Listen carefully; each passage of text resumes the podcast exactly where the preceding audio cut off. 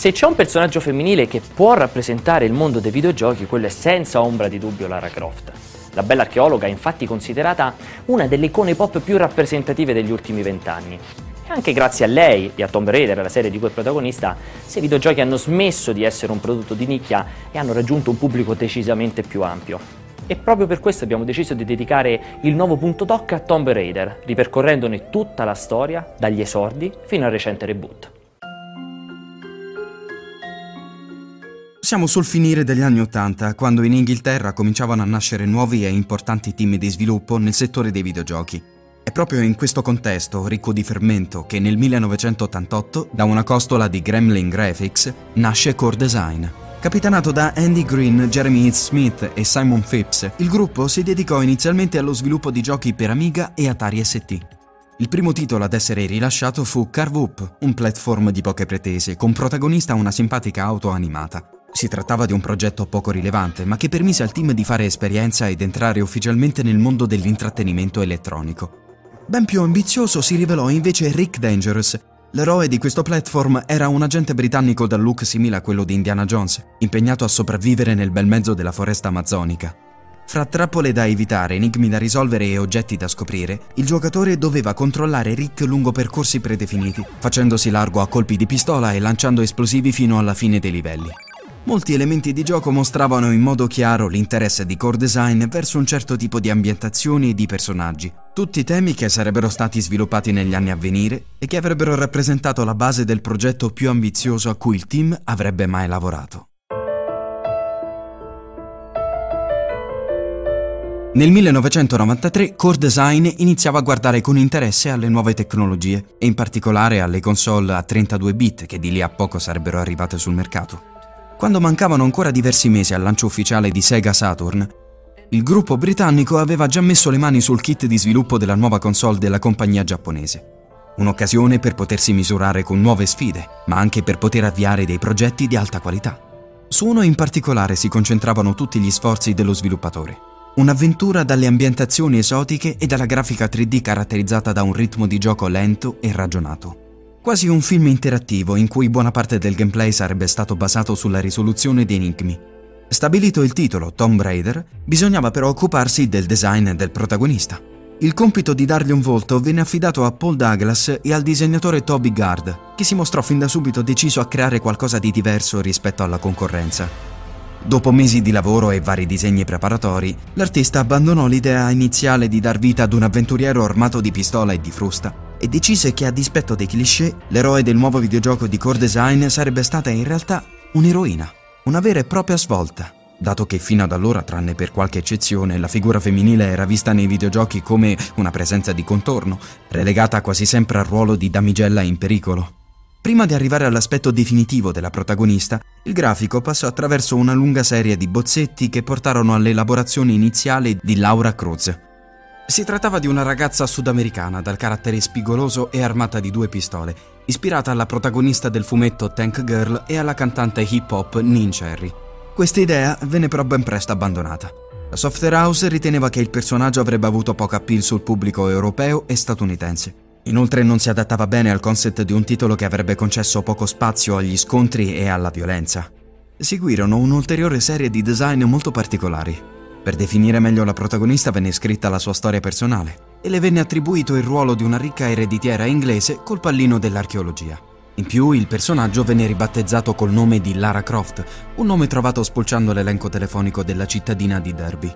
Successivamente venne ideata la sua villa, ispirata al frontespizio degli uffici di Core Design, e le furono donate un corpo più sinuoso e snello e una capigliatura castana che nei bozzetti era raccolta in una lunga coda. A causa dei limiti tecnici del tempo, però, gli sviluppatori non riuscirono a rendere credibile il movimento della coda e così decisero di rimuoverla completamente dal modello poligonale. Per finire, Lara passò da una terza a una sesta abbondante di reggiseno, un po' per scherzo, un po' per caso. Mentre creava il modello 3D, infatti, a Toby Guard, scivolò un dito sulla rotella del mouse facendole aumentare il seno del 150%. Il team apprezzò talmente tanto il risultato finale che alla fine si decise di tenerlo. Al resto pensarono poi la doppiatrice Shelley Blonde che le diede la voce e gli animatori che resero i suoi movimenti fluidi e aggraziati.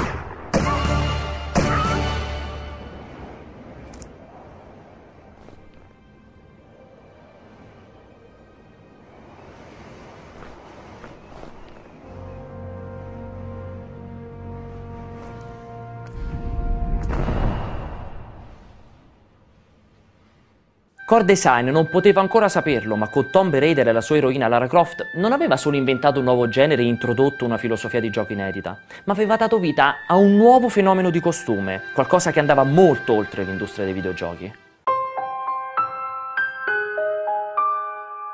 Dopo 18 mesi di sviluppo, il 25 ottobre del 1996, Tomb Raider era pronto al debutto su Saturn.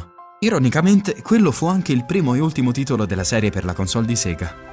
La prima avventura di Lara la vedeva impegnata tra i dinosauri del Perù e le piramidi d'Atlantide. Fu un successo strepitoso che riuscì addirittura a scalzare Super Mario 64 dalle classifiche di vendita. Quando il mese successivo il titolo uscì anche su PlayStation e su PC, il trionfo fu definitivo. Tomb Raider era un gioco innovativo sotto ogni aspetto, un'avventura diversa dal solito, fatta di salti, arrampicate, puzzle ambientali e pochi nemici, e il sex appeal di Lara conquistò da subito tutti. Anche i media si accorsero di lei e da eroina videoludica l'archeologa divenne in poco tempo un'icona pop. Da quel momento in poi sarebbe apparsa praticamente ovunque, dalle pagine di riviste di alto livello come il Financial Times o The Face fino alle televisioni. La sua presenza era costante. Nella pubblicità di Visa con protagonista l'attrice Sofia Vergara, sui francobolli francesi, sui fumetti, nei concerti degli U2 e perfino nelle canzoni. In Italia, Eugenio Finardi le dedicò un brano intitolato Ama Milara, presentato al Festival di Sanremo del 1999, mentre Marina Rey focalizzò su di lei il videoclip della canzone Un inverno da baciare. Lara fu pure imitata da Sabrina Impacciatore in una serie di divertenti sketch per il programma televisivo Ciro. Non contento del successo, il publisher del gioco, Eidos Interactive, decise di trasformare l'eroina in una diva in carne e ossa, facendola interpretare da varie modelle, a cominciare dalla bella Natalie Cook, che si presentava alle fiere vestita come la signorina Croft. Mentre nel giro di un anno Eidos vedeva aumentare i profitti di più di 10 milioni di dollari, Toby Gard guardava la sua creazione con disappunto. L'artista non era soddisfatto del cambiamento operato dal publisher al suo personaggio, trasformato ormai in un'icona commerciale. Alla fine, il creatore di Lara Croft lasciò Core prima dell'uscita del secondo gioco, frustrato dall'impossibilità di controllare quella che era stata probabilmente l'idea più geniale della sua carriera.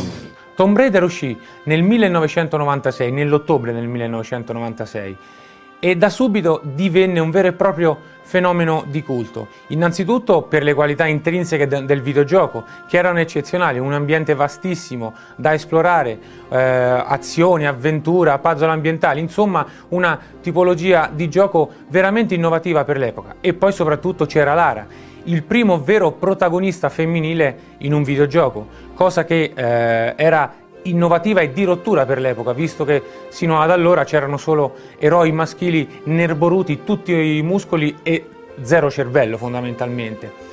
E come ho detto prima, un vero e proprio fenomeno di culto. Così, di punto in bianco, Lara Croft conquistò tutte le platee mondiali, non solo sulle riviste di settore, ma era possibile vedere Lara un po' dappertutto, nei telegiornali, nelle riviste di gossip, insomma, dove ci giravamo c'era Lara. La consacrazione, quella vera, si ebbe l'estate successiva, quando gli U2 scelsero Lara come, eh, come uno dei testimonial nel, loro pop Martour. Era eh, presente e visibilissima nei loro maxi schermi sopra il palco. Insomma, eh, Tomb Raider, Lara Croft segna un vero e proprio spartiacque per l'industria videoludica, sdoganando eh, i videogiochi a livello globale e soprattutto eh, trascinando a giocare tantissime giocatrici che fino all'epoca avevano visto i videogiochi come un qualcosa da sfigati, da nerd, portando quindi, ampliando quindi eh, il bacino e facendo videogiocare eh, tantissimi ragazzi e ragazze.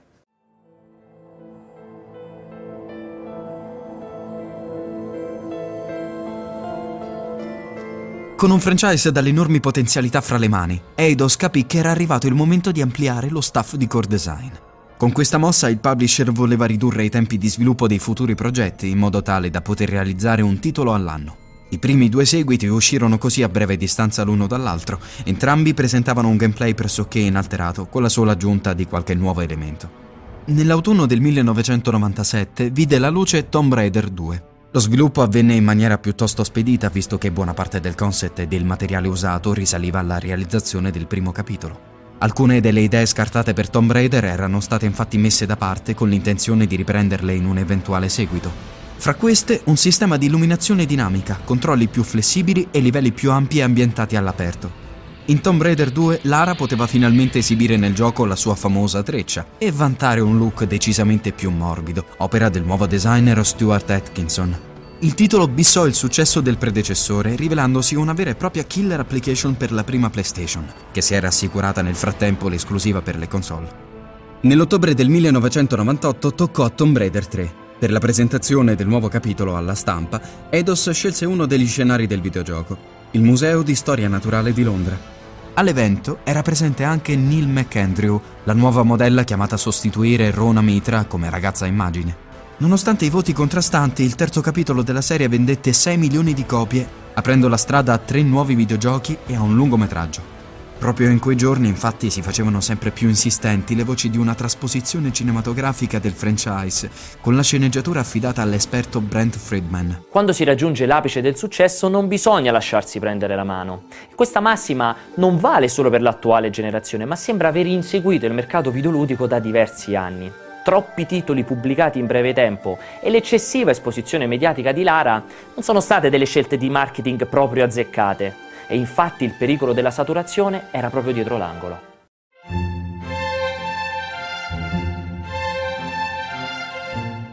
Mentre si stavano completando i lavori sul quarto Tomb Raider, Eidos pensò bene di riproporre i primi due giochi in versione Gold, con nuovi livelli e diverse migliorie. Ma forse il publisher stava spremendo un po' troppo il franchise. Il nuovo capitolo intitolato The Last Revelation fu accolto tiepidamente, soprattutto per la mancanza di creatività e novità a giustificarne l'esistenza. Questo capitolo viene però ricordato per il colpo di scena finale in cui i giocatori assistono alla morte di Lara. Una morte però solo apparente, visto che negli anni successivi la protagonista è ancora viva e vegeta su Game Boy Color e Game Boy Advance, e anche in un'avventura commemorativa intitolata Tomb Raider Chronicles, pubblicata al tramontare del 2000 ma tecnicamente molto obsoleta. Nel frattempo la serie esordiva al cinema con il film diretto da Simon West con Angelina Jolie nel ruolo di Lara Croft. E almeno sul grande schermo, nonostante le critiche e le differenze rispetto al videogioco, il brand sembrava funzionare ancora. Decisa a riprendere il filo interrotto con i primi tre giochi, Core Design si era messo intanto a lavoro sul primo episodio di Tomb Raider ad uscire su PlayStation 2, The Angel of Darkness. L'idea era quella di rinnovare il franchise proiettando Lara nel nuovo millennio e per farlo si pensò di affiancarle un comprimario di nome Curtis Trent. Lo sviluppo venne affidato ad un altro team interno, poiché il fulcro dell'azienda stava completando la realizzazione di Tomb Raider Chronicles, la scelta si rivelò sbagliata e dopo un anno di lavoro il gioco era ancora allo stato embrionale. Le cose non migliorarono nemmeno con l'intervento dello storico level designer della serie, Richard Morton. La mancanza di coesione e le continue discussioni su cosa inserire o meno nel gioco finirono per rallentare ulteriormente i lavori. Rimandato per tre anni e privato di quasi tutte le caratteristiche promesse nel corso dello sviluppo, Angel of Darkness uscì nel 2003 e fu un vero disastro. La trama era confusionaria e banale, mentre i problemi tecnici erano così evidenti che Heath Smith si trovò a imprecare contro il suo stesso gioco durante una dimostrazione pubblica. Un mese dopo l'uscita, il cofondatore di Core Design rassegnò le sue dimissioni. Metà dello staff venne licenziato e per il team il capitolo Tomb Raider si chiuse definitivamente. In realtà Lara Croft è sempre rimasta nel cuore dei giocatori e anzi si è evoluta nel corso degli anni, è maturata. Il problema è stato che Core Design non è riuscita a crearle attorno un bel gioco e anzi l'ha spremuta fino all'osso. Infatti Angel of Darkness è il titolo più brutto della saga, quello che ha toccato il fondo, e c'è poco da fare, puoi anche aumentare la dimensione delle poppe, ma i giocatori si fanno furbi, guardano altrove e si dirigono verso altri titoli.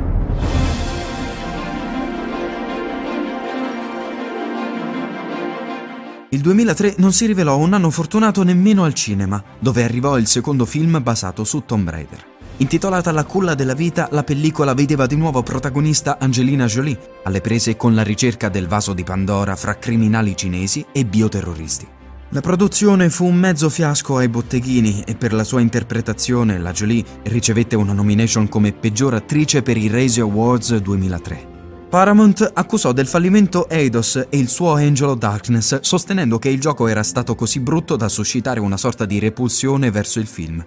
Se la serie sembrava giunta ad un punto morto, diverso era il discorso legato alla sua protagonista. Lara continuava nonostante tutto la sua ascesa. Sul suo personaggio si scrivevano libri e tesi universitarie. Angelina Jolie firmava gli autografi come Lara Croft. In Cambogia, dove Simon West aveva girato il primo film, i ristoranti vendevano i piatti preferiti della Jolie con il marchio Tomb Raider e a Derby fu inaugurata una tangenziale chiamata Lara Croft Way. Furono quelli probabilmente gli unici segnali positivi di un biennio che nel 2005 arrivò a far registrare alla compagnia perdite pari a 29 milioni di sterline.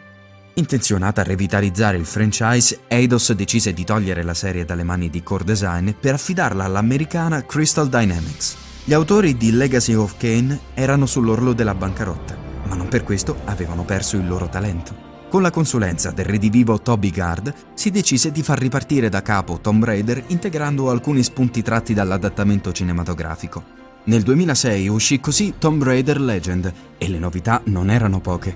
Il titolo era più action, Lara aveva una struttura fisica naturale e la coda di cavallo al posto della treccia. Nuova anche la testimonial, la modella Karima Adebib. La biografia della Croft era stata modificata, mentre la trama ruotava attorno alla sparizione della madre e alla ricerca della spada Excalibur. Alcune sequenze arricchite dai quick time event tanto in voga nel periodo coronarono il sogno di Guard di realizzare un film interattivo e nonostante qualche difetto e la scarsa longevità, Tomb Raider Legend venne molto apprezzato dai fan.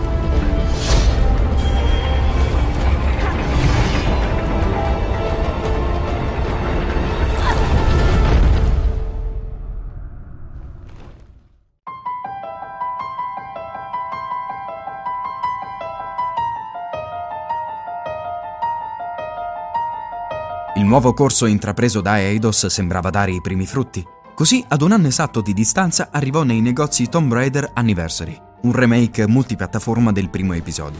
Il gioco venne realizzato usando una versione migliorata del motore grafico di Legend, con in più delle modifiche al gameplay e alla struttura delle ambientazioni. La risposta di pubblico e di critica fu anche in questo caso abbastanza positiva, e il publisher poté dare il via libera definitivo per un altro episodio. Si trattava di Tomb Raider Underworld, uscito su PC e console nel novembre del 2008. Il titolo vedeva Lara inghiottita dalla mitologia nordica alla ricerca della madre, in un'avventura convulsa e ricca di colpi di scena. In questo caso gli sviluppatori inserirono diverse idee tratte dalle pellicole. Un esempio su tutti è la videocamera digitale a disposizione della protagonista, la stessa usata da Angelina Jolie al cinema. A cambiare fu anche il look di Lara, vestita con top e calzoncini neri mentre per il ruolo di testimonial venne scelta la ginnasta Alison Carroll. Nonostante le recensioni positive, Underworld non convinse completamente la critica e questo rappresentò soltanto l'inizio di un tracollo all'apparenza inarrestabile. La situazione economica di Eidos infatti continuava a peggiorare a vista d'occhio, anche a causa di una serie di investimenti errati. Il rischio fallimento era dietro l'angolo, così come quello di una prematura morte del franchise. A scongiurare le previsioni ci pensò fortunatamente Square Enix, che nel 2009 acquistò l'azienda per 84 milioni di sterline. I produttori di Final Fantasy decisero fin da subito che il franchise non sarebbe morto e che sarebbe rimasto in mano a Crystal Dynamics. Ma in cambio pretendevano una svolta importante, un taglio netto col passato. Il primo titolo ad essere sviluppato per il nuovo publisher fu Lara Croft and the Guardian of Light, uno spin-off d'azione con visuale isometrica e modalità cooperativa, rilasciato solo sul mercato digital. Il gioco venne accolto molto positivamente e la volontà di rinnovare il brand lasciò ben sperare per il reboot che Square Enix stava pianificando.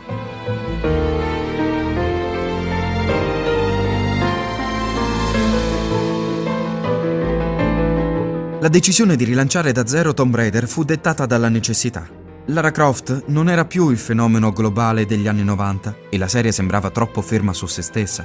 Crystal Dynamics pensò allora di ripartire dalle fondamenta, stravolgendo quasi completamente il concept originale. L'obiettivo era quello di creare un videogioco più maturo e caratterizzato da un design più realistico. Una delle sfide più difficili del team fu però quella di reinventare un'icona come Lara. Il nuovo Tomb Raider richiedeva un eroe che fosse credibile, nulla a che vedere col personaggio stereotipato di un tempo. La decisione fu quindi di allontanarsi dalla figura originale, disegnando una protagonista più umana, più giovane e più inesperta, che doveva imparare a cavarsela in alcune situazioni limite. Per mettere alla prova la nuova Lara, che ora aveva il volto della modella Megan Farquhar, venne quindi ideata un'isola inospitale dove farla naufragare. Sullo sfondo una trama che si sviluppava attorno al mistero dell'impero Yamatai, ma che strizzava l'occhio alla serie TV Lost. Una trasformazione così drastica da influenzare anche le meccaniche di gioco. Il titolo perse gran parte della componente esplorativa dei precedenti capitoli, guadagnandone però in quanto a forza narrativa, rifacendosi in maniera evidente alla serie Uncharted. Le prime immagini di una Lara ferita e sanguinante suscitarono non poche polemiche, anche a causa di una controversa scena che mostrava un tentativo di stupro sulla protagonista. Il gioco venne accusato da diverse associazioni femministe di incitare alla misoginia e alla violenza.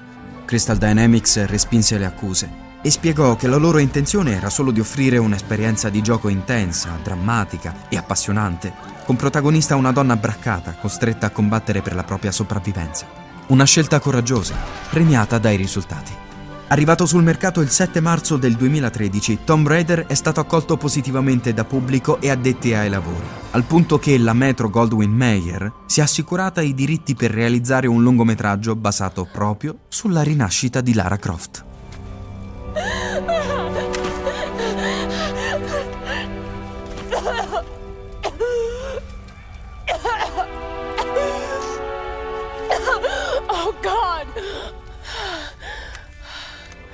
Lara Croft è un magnifico esempio di come i personaggi di un certo spessore, quelli in grado di diventare delle icone, devono sapersi rinnovare costantemente per non morire.